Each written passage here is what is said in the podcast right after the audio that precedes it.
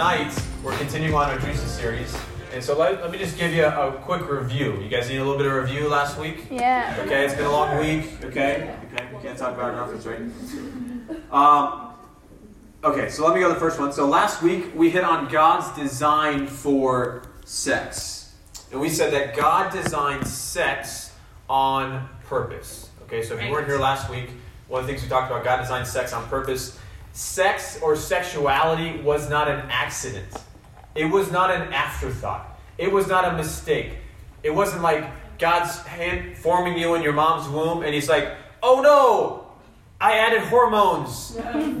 What do I do now? Okay, he wasn't like that. He designed your sexuality on purpose. We didn't evolve to be able to have sex or have kids or have orgasm, orgasms. God designed human sexuality on purpose. That's right. There should be no shame and no guilt associated with sex when it be, when it's between a when it's between people who have been united who have united. And it is between people who have been united in godly marriage. That's what I was trying to say. Come on. Okay. All right, why don't you give the other point? Yeah, but God also designed sex for a purpose, right? And these purposes are designed to be, to exist within the committed, faithful marriage relationship that is blessed by God, and only in that context. And that's because sex represents being united in a profound emotional and even spiritual sense. And it also represents a very deep and powerful intimacy and vulnerability. And that level of vulnerability is only designed to thrive and sustain within a devoted marriage where it's protected and guarded and defended. Otherwise, our vulnerability is open to attack. It causes us to be unsafe or it causes us to be at the mercy of others. And while we unpacked some of the ways last week that sex can hurt through being weaponized, being utilized selfishly, and when it exists outside of God's safe purposes, ultimately, though, one of the purposes for sex is for hope and for healing. And that's where we pick up this week. So I told you that Andy and I started reading the Bible in a year. We read through Genesis recently. That's where we found the interesting story of Jacob and his love triangle, right? you guys remember that?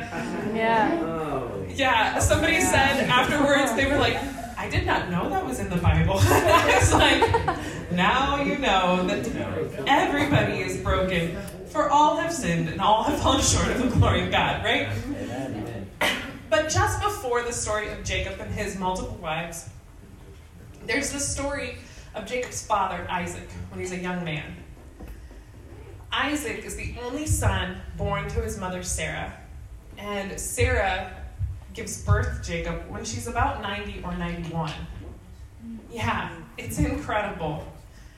She lives to be 127. Um, but she names him Isaac because his name means laughter.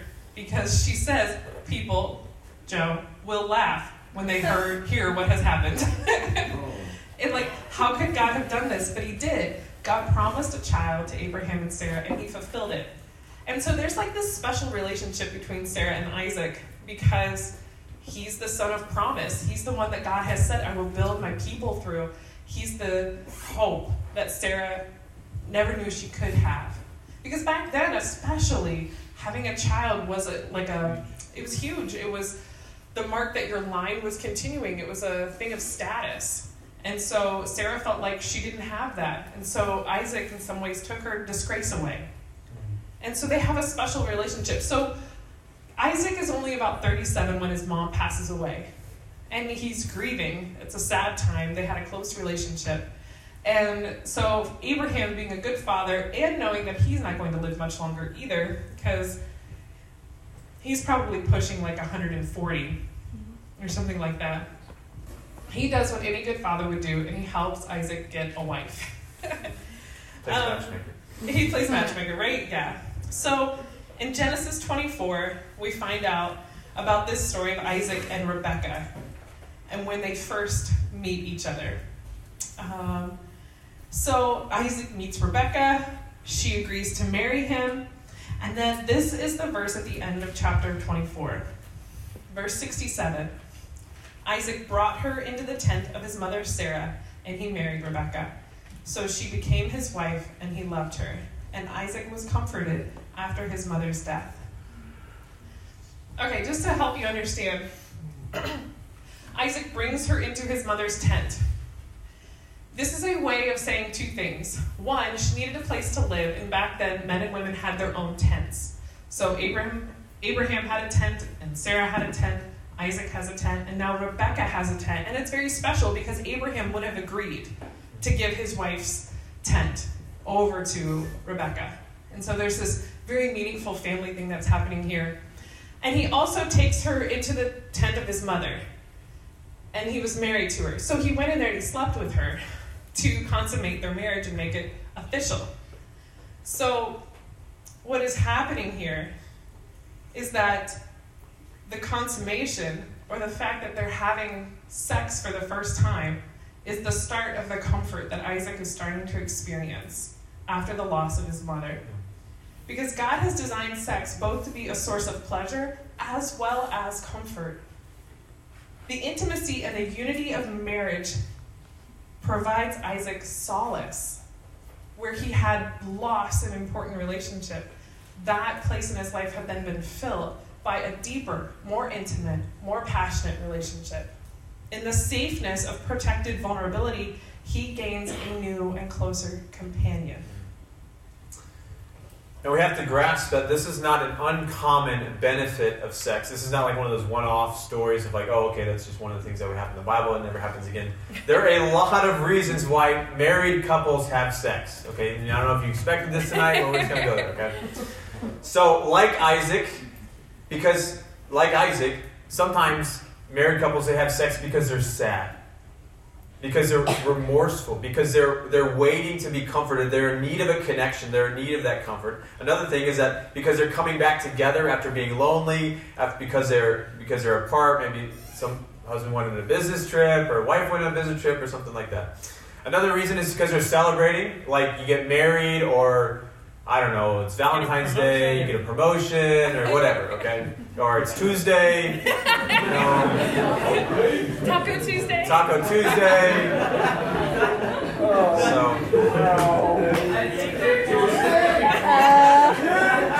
Hey, when you're married, you, you just you find ways to celebrate, okay? Taco Tuesdays, plenty of reasons to celebrate.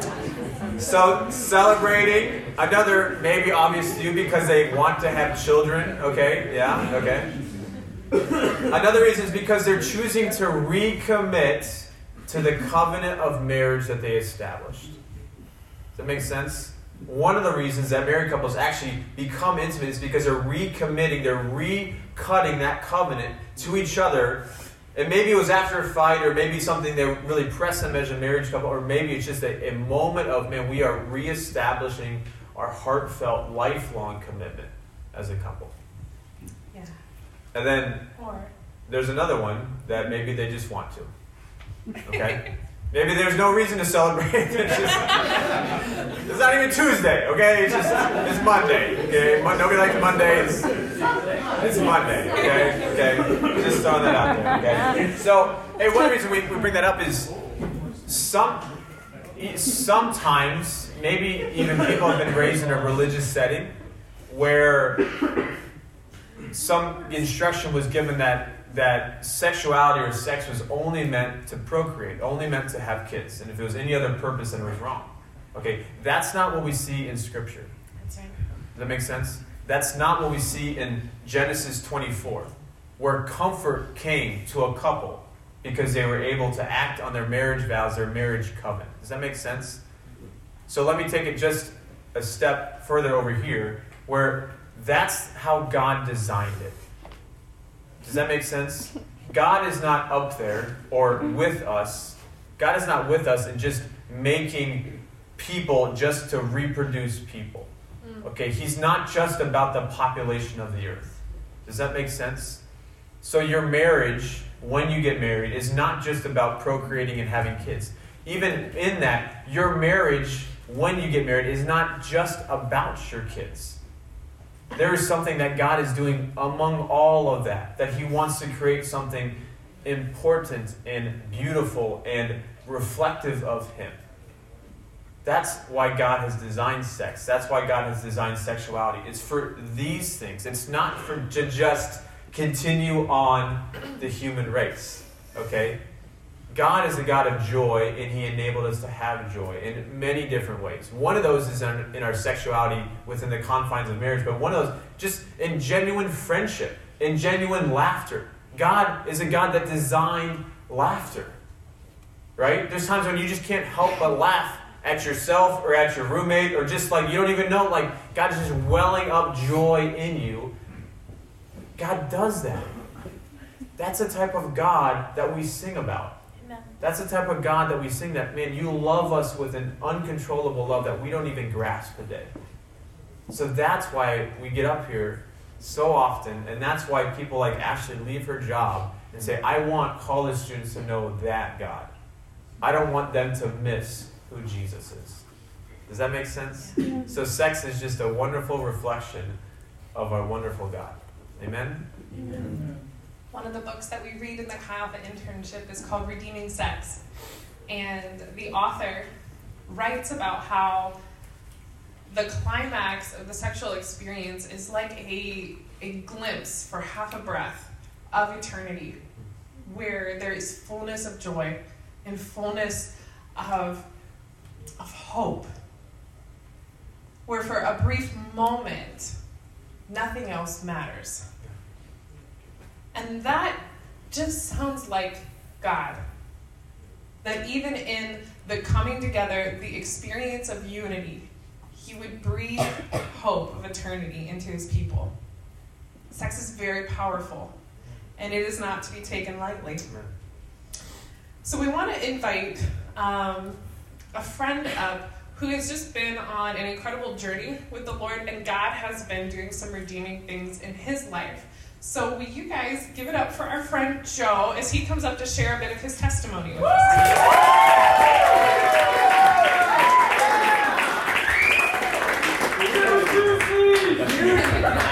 yeah, you can put it here if you want. It's Jordan Allen's tablet.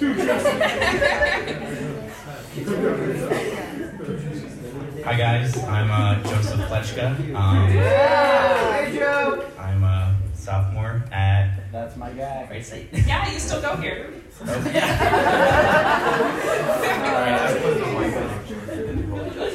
okay. Well, I'm just gonna um, go like, go through a little bit of like my history. Just gonna read right through it, and then we'll get to the um, the juicy part. I mean, it's not really juicy, but I mean that's like a pun, you know? Okay. Uh, um, so. I grew up in many different places. My father was in the Air Force, and my mother was a stay at home. She was awesome. my parents would take me to church up until I was 12. Thank you. I can tell I'm nervous. Um, I was little and I did not care about the authentic. Oh, I just skipped something. um, they would. I basically I read the Bible a lot, but since I was little, I didn't really take anything from it. I was like, it was like how I would read like you know Hansel and Gretel or like right, yeah, like a fairy tale. Like a fairy tale. Thank you. and uh, um, I took the literal meanings from it, but no more than that. I knew of Jesus, not about Jesus. Yeah. Um, flash forward to eighth grade. Pretty big flash forward. My parents got divorced. I was bullied a ton and hated and hated any thought of a God. Since I had no relationship with God, I took all of these things as signs that life just sucks and that God did not exist. I was in a state of some severe confusion throughout high school. I tried to fill the God-sized hole in my heart with relationships and sports. Um, I would sometimes go to Christian stuff, but it was because I was looking for gr- girls or it would make a family member happy. um, senior year of high school, I was bullied so much that my trust was gone. I, I went to a thing called Young Life for a little bit, but Yeah. like senior year, I lost like all my best friends.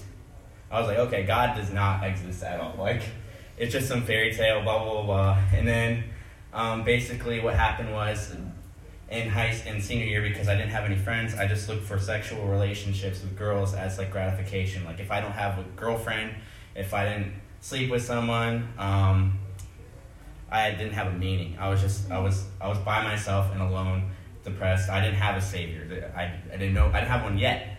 So this is the good part. Almost. uh, so last year, um, I met Andy, Heather. I didn't know you guys were married until uh, I didn't know they were married. I just thought they were fr- really close friends. Okay. And- No way. We are close friends, but oh yeah. There was no reason for you I to figure that out. Like Yeah. based on our relationship at Yeah. that point, yeah. I was like, oh, I think Heather. you had you hadn't been to a juicy talk. No, honestly, I thought I thought Heather was still in, in, in college and that you were graduating. Just my favorite. Okay. So I was like, I didn't know. Okay, I only went to the. Okay, so I met Dylan. Happy shout out to Dylan. Um, so, but I didn't like them all. So we'll get deep really quick. So, um, coming into college, I, like I said, I was confused. I didn't have a savior. I needed one. Okay, I really needed one really badly. I, um, I heard about Chi Alpha, but since I didn't trust anyone, I, I used it as, oh, these people are just trying to fill a number. They're trying to fill the seats. They don't really care about me. Um, so I, I just despise them for no reason. Uh, would what I would do is I would go walking down Hamilton Hall. I would see um, Ethan and Da- uh, Dylan talking. Oh, go back up to my dorm, or or run out the other side, or put my hood up. Sorry about that. Um, and I blocked everyone's number. Kimberly, sorry about that too. Uh, and I just didn't go to Chi Alpha. I didn't. I didn't really know what it was. You know, I didn't really care to know because I was too caught up. I was still caught up in the same thing. Um, this is where, like, you know, we talked about like sex. Um, what's the word? What we did last week. It hurts. It hurts. You know. Um, I was just too caught up in that main thought. Like I have to have a girlfriend, or I have to be in some sort of relationship to be whole. Um, and that's not true. Uh, so basically, I was just caught up in that, going to parties, getting drunk, um, you know, failing almost every single class in my freshman year. And then one night, February 14th, 2018, uh, I was just chilling. I was playing Fortnite. And I was talking to my friends. I was like, okay, I want to fill all these classes anyway. And I was like, I remember, I remember Andy because um, we sat on the couches. Like he caught me at the perfect moment. So we sat on the couches and he talked to me about connection and going to a core group. And I was like, okay, he's crazy, but I'll listen to him. And then um, I don't need to do this anymore, so we're good. it turned off. Sorry. um, and then I was like, I was just sitting there and I heard a voice in my head, and it. Um, I think it was the Holy Spirit talking to me now, going back, but it was basically go to connection. And then blatantly, I was like, oh, that's nothing. I'm just to keep playing Fortnite. And then I heard it one more time, more stern. It was just very clear go to connection tonight. And then immediately, I got up, didn't turn off my headset, didn't turn off my anything. The game was still running. I just put the controller down, um, put on some shoes, and then I just walked out. I didn't turn off the light. Probably didn't even lock the door. And I was like, it was, I turned into like a little robot, like you know, like a force from like God or something completely came over me. And then I walked into uh, Too Juicy. It was a Too Juicy talk. I don't, I don't remember that it was about that. So everyone had oranges and stuff, and I saw, I saw the nicest looking guy. His name was Ulysses.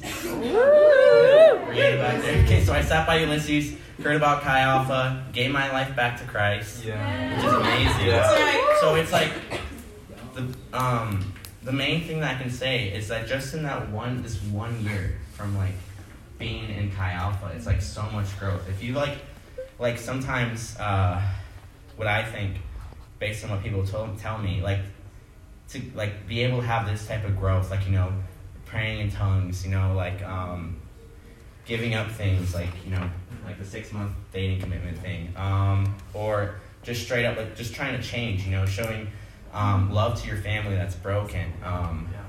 supporting friends that you don't really like but you gotta love them because jesus loves you. Um, it was um, sometimes what I, to get to the point um, is that sometimes like to grow you have to take that leap of faith. You don't know. Like maybe you might lose all your friends that you used to have go partying with. Wait, maybe you won't be as socially accepted or maybe people might look at you strange because they're like uh, what is speaking in tongues? Like that was me when i was looking at everyone else you know? And they're like but it's like with god if he was willing to um, all glory to god like this is how i think. It's like if he was willing to take you know all those like um, whippings and carrying that cross in front of thousands of people just for me and everyone in this room i was like why can't I just take one small leap of faith? Like it might be big for me, but like growing, like growing for a whole year, it's like you just gotta you just gotta go for it. You gotta go for God. And if you um when you do that, like so many great things happen. Come on. Amen. Yeah.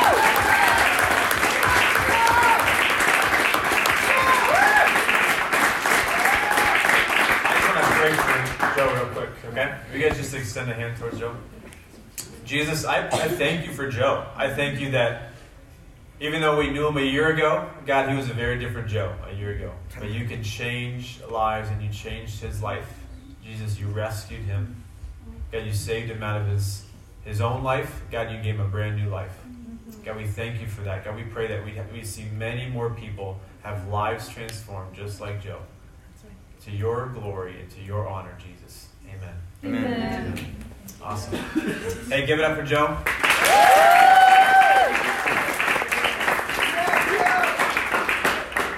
Hey, one of the reasons that we wanted Joe to come up, one, because we knew that his story really, um, he had a dramatic encounter with God a year ago, tomorrow, right? Yeah, I think tomorrow. in each one. 364 days. Yeah, so, uh, but during the Juicy series, tomorrow. that's right, Yeah. it's Jesus' birthday. Yeah.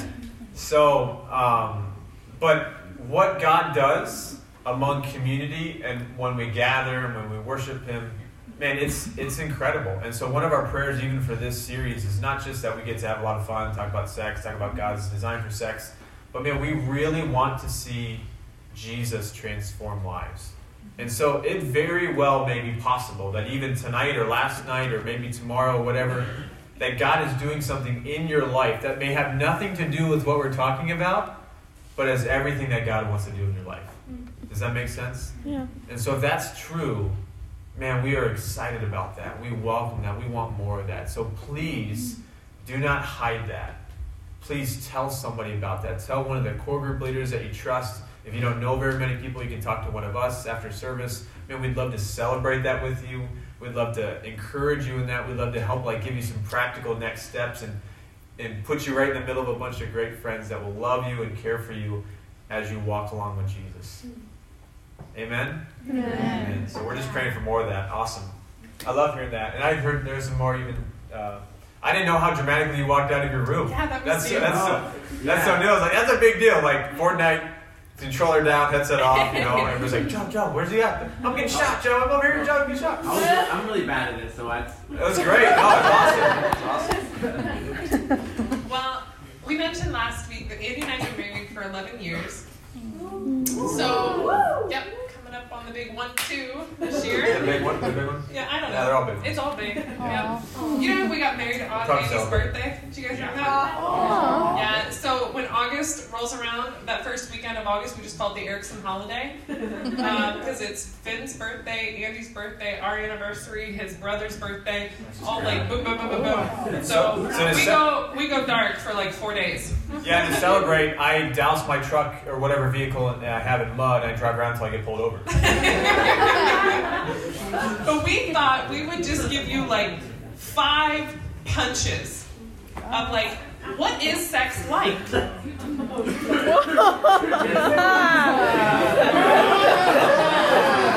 I mean, I mean, okay. This is so fun. This is so fun. I don't know if you're having anybody rub my phone. So, okay, I'll just be, be honest. Some of you, some of you in here, you may have had sex and you may have regretted it. Okay, so, but there's still questions. There's still things of like, I I have a, I have an experience, and I don't know if it was godly. I don't know if Jesus was honored by that. Okay, so part of that is going to go into this aspect, but there's another aspect of some of you like, hey, maybe like that has not been a part of my life yet. Okay, and there may even be a curiosity of like, what's it like? What should I know? Should I just like pretend I don't even know how to spell the word, and then just get married, and then like, Is hey, it like the movies? what? Is it like the movies? Is it like the movies, you know, stuff like that? So, so we're just gonna go for it, okay? We're gonna go for it. Are you guys ready? Okay. We got like ten minutes and five punches, okay? So, So, two minutes a okay, punch. okay. All right. So, what is sex like? All right. Number one. This might be my favorite. You should write these down, okay? Just because they're fun. And, and remember them forever. You should write these down, remember them, and then tell your roommate about them, even if your roommate is not here. Okay? Hey, guess what I learned about? No. Okay? That'd be great. All right. Number one. Sex is like a crock pot. What? Everybody say crock pot. Okay. Hey. You, you will remember that one. Okay? Guaranteed. Okay. Sex is like a crock pot. Sex is like a crock pot. Okay, these are similes. Okay. Right? Like. So sex, in some ways it's like sex, but also includes sexuality. Sex is actually slower than you think it is. It requires a lot more mature patience and preparation. Okay? So, like a crock pot, you don't throw raw chicken in a crock pot and expect tacos 30 minutes later. Ew. Right? If you try that, you're all gonna get sick, it's gonna get nasty, okay? And then everybody's gonna be mad, and then Taco Tuesday is ruined forever. Okay? So you don't open it up before it's time.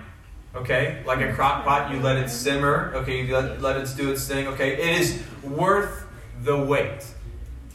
Sex is worth the wait. It does come with a lot of responsibilities and expectations. And I just want to um, reference something that you guys probably already knew this happened, but uh, you guys know there's a guy named Justin Bieber? Yeah. Some of you guys know, know of him. I saw it. Biebs, Beliebers, whatever. So, Justin Bieber's 24 years old.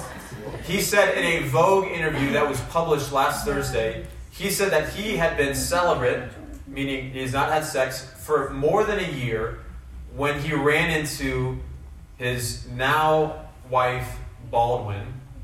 What's her first name? Hailey. Hailey, okay. Just said We're just reading it verbatim out of the interview. So at a conference in Miami, so the Sorry singer, I'm just reading the article, or a portion of it. The Sorry singer opened up about his sex addiction, saying abstaining from sex helped him feel closer to God. He, and this is Bieber talking about God, he said, He, meaning God, doesn't ask us not to have sex for him because he wants rules and stuff. Bieber told Vogue, he's like, I'm he's like, I'm trying to protect you from hurt and from pain. I think sex can cause a lot of pain. Sometimes people have sex because they don't feel good enough, because they lack self worth. Women do that, guys do that. I'm not saying everything Justin Bieber does or says is right, but man, there's a lot of truth and a lot of awareness in that statement. Okay? So, just an encouragement for you guys sex is like a crock pot. Okay? It's not something you just throw together and then you have tacos in 30 minutes. It's great in 30 minutes. Okay? Like, it takes time. Like, even your sexuality takes time. And so, even I'm going to take a super quick side note. Right now, you guys are in preparation for your, your sex life in your marriage. Does that make sense? Your sexuality exists right now. You can't just pause it and then wait till you get married. Like, okay, I hope it just goes great. I'm gonna, I'm gonna blindly throw stuff in the crock pot and then, ah, hope you have tacos.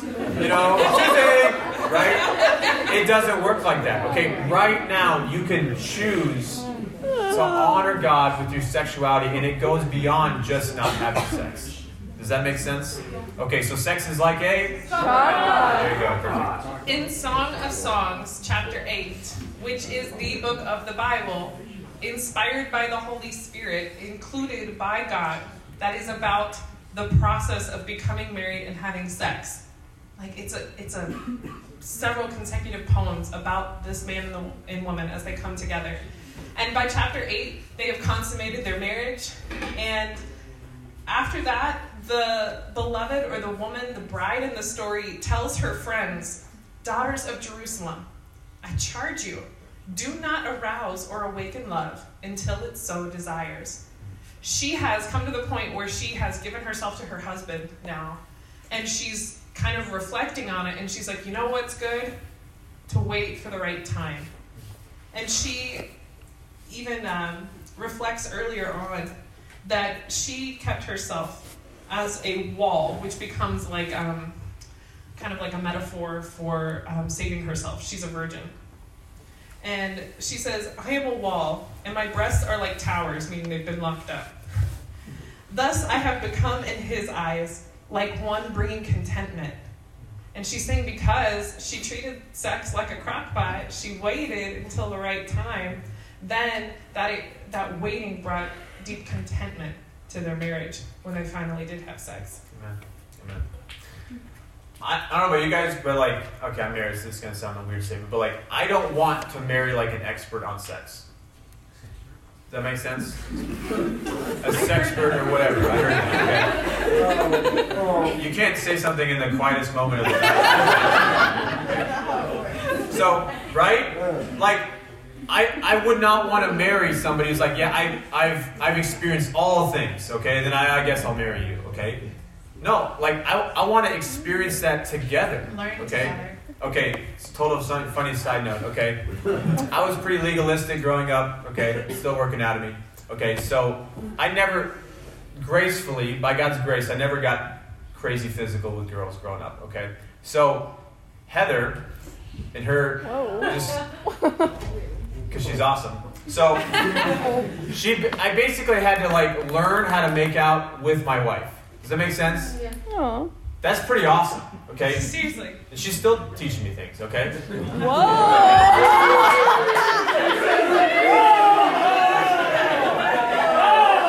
All right, moving on, moving on, moving on.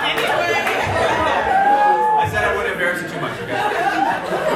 More about the making out thing, but I know you guys think it's just Number two. Number two. Okay, because somebody just walked in. Number one is sex is like a. Okay, you can tell them later. Okay, next up, number two.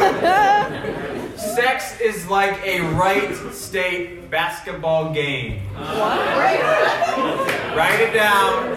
You're gonna remember. You're gonna remember this one. Friday night, this is going to be flashing Okay. in your minds. Okay. I might be ruining Wright State basketball games, or I might be. Okay. So Because it should be what, babe? it should be passionate. Okay? Sex should be passionate. Sex is not like, it should not be like the dudes that stroll in halfway through the first half. They got like the t shirts on their shoulder because they're too cool to wear their free t shirts. They stroll up halfway through the student section and they sit like this. And they're like, this game sucks. It's like, why did you come? Like, why'd you even come? And then they leave and they're like, that was lame, whatever, okay? So, sex was designed to be passionate, okay? When you're at a Wright State basketball game, there is no limit for how loud you can yell, right? Okay? Or like cheer or like like get excited about what's happening. Like, okay, Tyler is awesome to be next to at a Wright State. It's a real Wright State basketball game. I'm talking about. So Tyler's awesome because like I mean, he's wearing this shirt, like he's wearing like the, the wolf mask or whatever, and it's, they're just going crazy. It's like that's how basketball sh- games should be, right?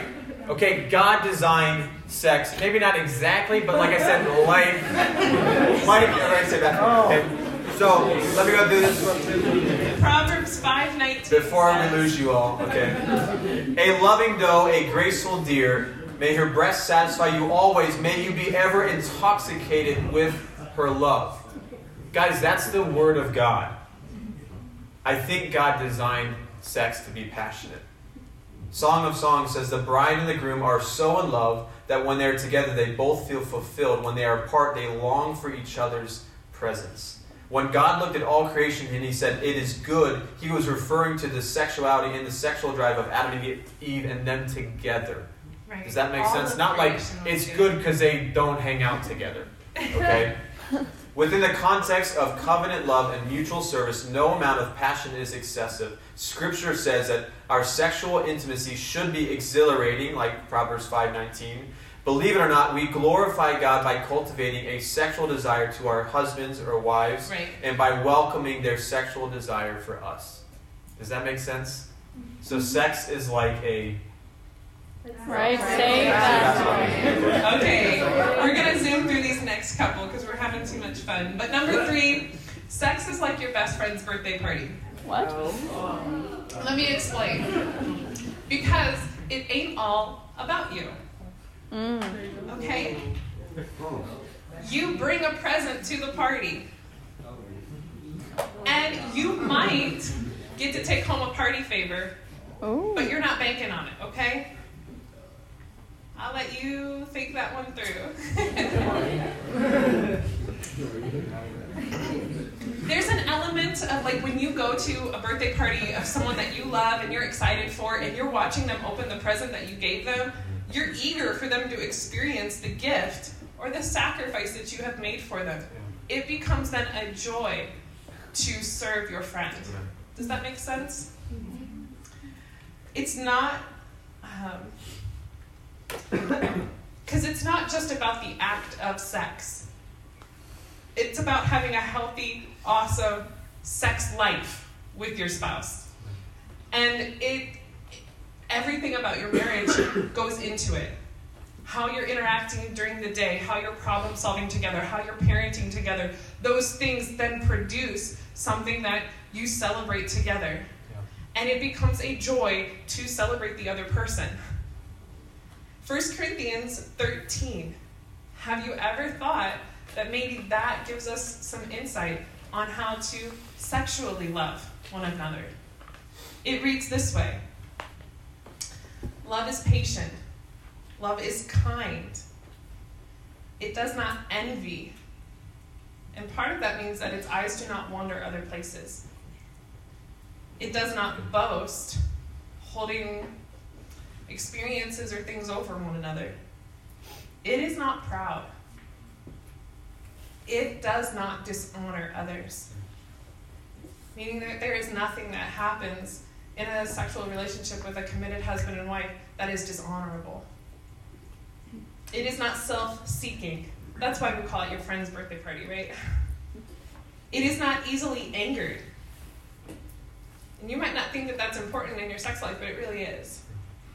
It also keeps no record of wrongs, which is important, especially when you're starting out and you're figuring it out together, like we mentioned before.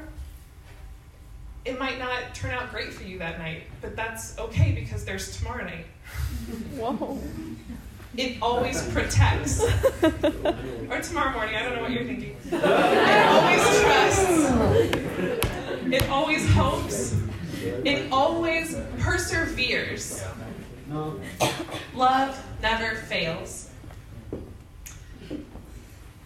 Sexuality involves the longing to know as well as be known by your significant other. It forms part of what it means in Mark chapter 12 to love others as we love ourselves. It is it, it should involve sacrificial love. Amen. Number four. So repeat number three. Sex is like A best friend's birthday party. best friend's birthday party. Okay, number four. Sex is like an 8 a.m. class. Oh. oh. Okay. All right. Yeah. Here's the rea- there's the reality here. So, sex in your sexuality or your sex life when you're married actually forces you to grow up a little bit. Okay? Mm. Just like your 8 a.m. class, you either face it and grow up a little bit, or you avoid it and the challenges that it brings and then inevitably fail.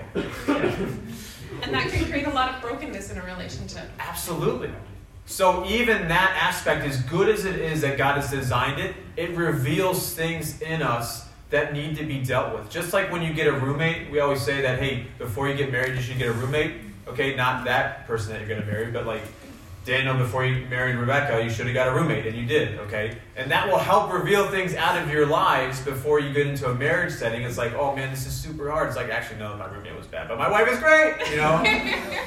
so it'll force us to grow up. 1 Corinthians 7 5 says, Do not deprive each other, except perhaps by mutual consent, this is talking about sex, for a time, so that you may devote yourselves to prayer. Then come together again so that Satan will not tempt you because of your lack of self control. So it even talks about putting sexuality within the marriage in confines of like, hey, it's not the idol, it's not everything. We're going to put a pause on this so we can make sure that we're mature enough with Jesus so that this can supplement our understanding and our relationship with Jesus, not be the focus of my life. Does that make sense? It'll force us to grow up. This verse hits on the few things that there's a mutual that there's a mutuality in a sexual relationship of a husband and wife. They talk about their needs, what's going on spiritually. They make decisions together. They also don't willfully withhold sex from each other. We have sexual desires that can be satisfied within a good and healthy, godly marriage, but choosing to withhold it is often manipulative and a power play. And when healthy sexual needs are not met within a marriage, it can lead to the temptation of adultery. So, sex is not a physical need in the same way that food is. Okay? You guys grasp me on that? Mm-hmm. You can survive an entire lifetime without sex, without having an orgasm.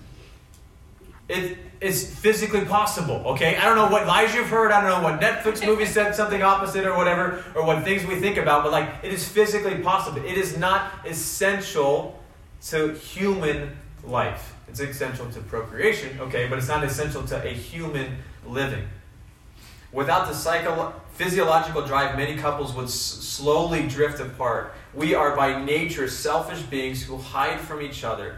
Maintaining a steady pursuit toward and empathy for one another, one another, being one another goes against sinful, egocentric behavior. Married sexual sexuality helps form us spiritually by shaping our priorities of what we value and what we esteem. That's right. That makes sense? That's why porn is so destructive. Yeah. Because it totally corrupts the mind about what's valuable. Okay? Our God does not turn away from sex. He run he wants us to run into it, but to do it so with his presence, with his priorities, with his blessing, with his virtues, marked by our pursuit. If we experience sex in that way, we will be transformed in the marriage bed every bit as much as we are transformed on our knees in prayer. Amen. It can be very maturing because you're learning how to sacrifice for someone else. Yeah. You're learning how to not think just about your own needs. You're learning how to be patient, how to ask questions, and how to like overly communicate in a moment when you're thinking it should be this amazing romantic experience, and all of a sudden you find yourself going, okay, well, do you want to tell me about your childhood? And then that's all you do that night, right? Yeah. and you love each other authentically that way. So sex is like a 8 a.m. class. Because they're not excited about that class, are you? Hey, they're, hey, they're, they're like other things too. It's not just an 8 a.m. class, okay? There's actually this. We're ending on a high note, okay? I think it's interesting that we left this one for last. I put it last time. Oh, that's smart. Number five, last one. Sex is like ice cream. Weird flex, but okay. It is a wonderful dessert, but it makes a terrible main course.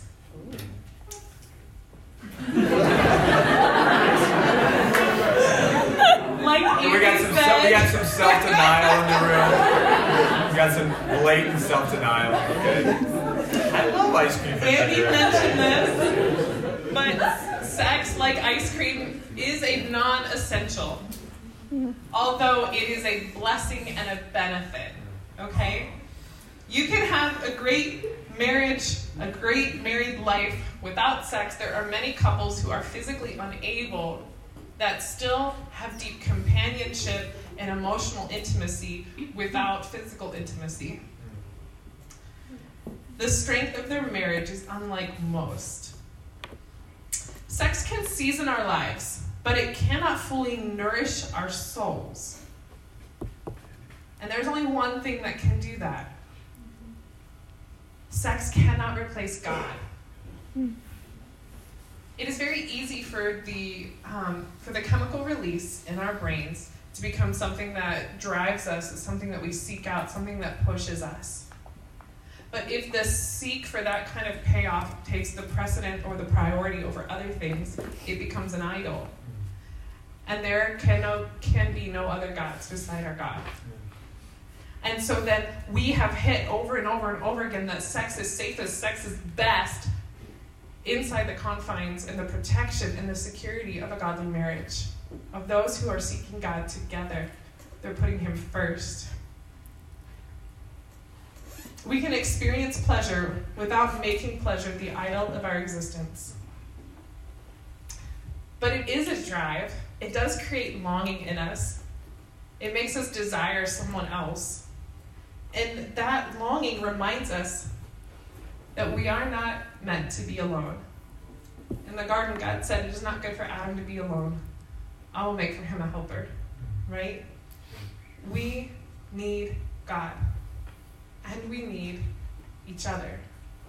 The two greatest commandments are to love the Lord your God and to love your neighbor as yourself. God creates a longing, a drive in us that drives us to be with and united to another person. It's a good, awesome benefit, and it's a blessing. So, marriage is like ice cream. I'm sorry, it's not marriage, it's sex. sex is like ice cream. You guys want us to run through those again? You got it. Okay. All right, hey, can you guys stand with us if you're able to? You guys have been great these last two weeks. We're super proud of you guys. You not bow to the idol of awkwardness. You squirmed a little bit, you know, but you guys. I think God helped us. So let me close with this kind of a challenge, and then I'm going to ask my wife to pray for us. So, for some of you guys, actually, probably very few of you guys, I would say that marriage is not in your future. Okay, I'd say very few of you. Statistically, it's very, very few. Okay, but for most of you guys, marriage is probably pretty soon, within a couple years, within a few years, maybe some of you guys may be a little further off. But today, this season, we all have a duty as Christian brothers and sisters to, to, to defend and to support God's design for sex, for marriage, and for intimacy. That is, our, that is one of our duties as followers of Jesus to support what Jesus stood for and what he designed. That means not only living out when you're married, but supporting your married friends, okay? And supporting and celebrating, hey, go be an awesome married couple. We celebrate you guys, Mm-hmm. right? Not just Daniel and Rebecca that are married in the room, okay? But your other married friends of celebrating them, not nagging them, not saying, well, once you're married, now I guess I can't, ha- I can't hang out with you because you have a ball and chain. Guys, that's trash. Amen. I'm talking about celebrating the marriage that God has designed. Mm-hmm. Okay? So, but probably even closer to home, for a lot of us, it means encouraging one another. It means encouraging one another on a daily basis. On a daily basis, encouraging one another to put things where they need to be, to grab hold of Jesus, to remind ourselves how good Jesus is now, and that singleness is not a disease, but it's a blessing for this Amen. season. It's not going to be forever, okay? That the Lord will continue to direct you. Guys, I'm talking about the challenge that we have when we walk out of this room is to encourage one another on a daily basis and say, hey, God loves you. What He made in you is not a mistake. Amen. His plan for you is not a mistake. You do not need to fear. You do not need to fear that God doesn't love you or God doesn't have a great design, a great future for you. You just got to obey Jesus and trust Jesus. Guys, that's our call as a bunch of non married, single people. Let us encourage each other, just like Christians would encourage each other that, hey, Jesus is coming back. Yeah. Right? But hey, that Jesus has a design for your life. And that's a good thing. And we can trust in Him. Okay?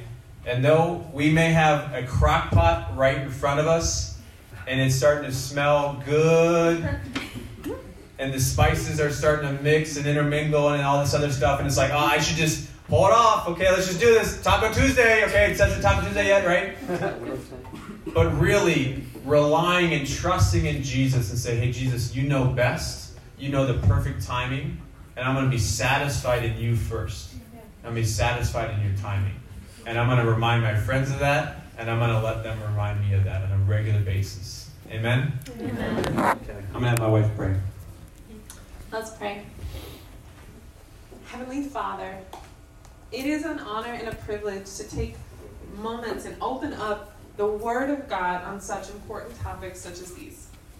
God, I thank you that this this very intimate design that you have created in us was not neglected, it was not overlooked in your Word. And I thank you that you are a God who delights in bringing pleasure to your people. Yes, Jesus.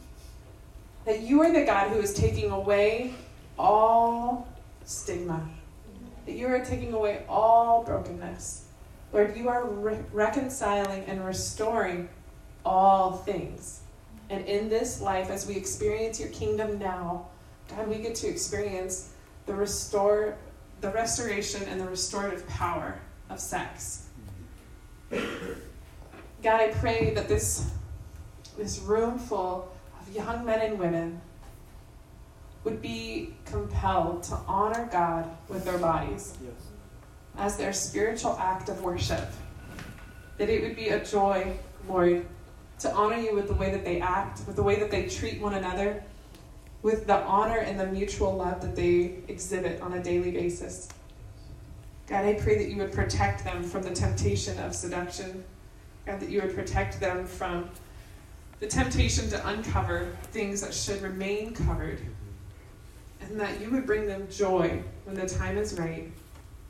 The fullness of that joy as you bless and fill their marriages with your presence and with your love. We sang and worshiped you for being the God who is himself love. God, I pray that it is your love above all things that would ultimately bring contentment and satisfaction to our souls. Thank you, Jesus, for all that you do. In the name that is above all names. Amen.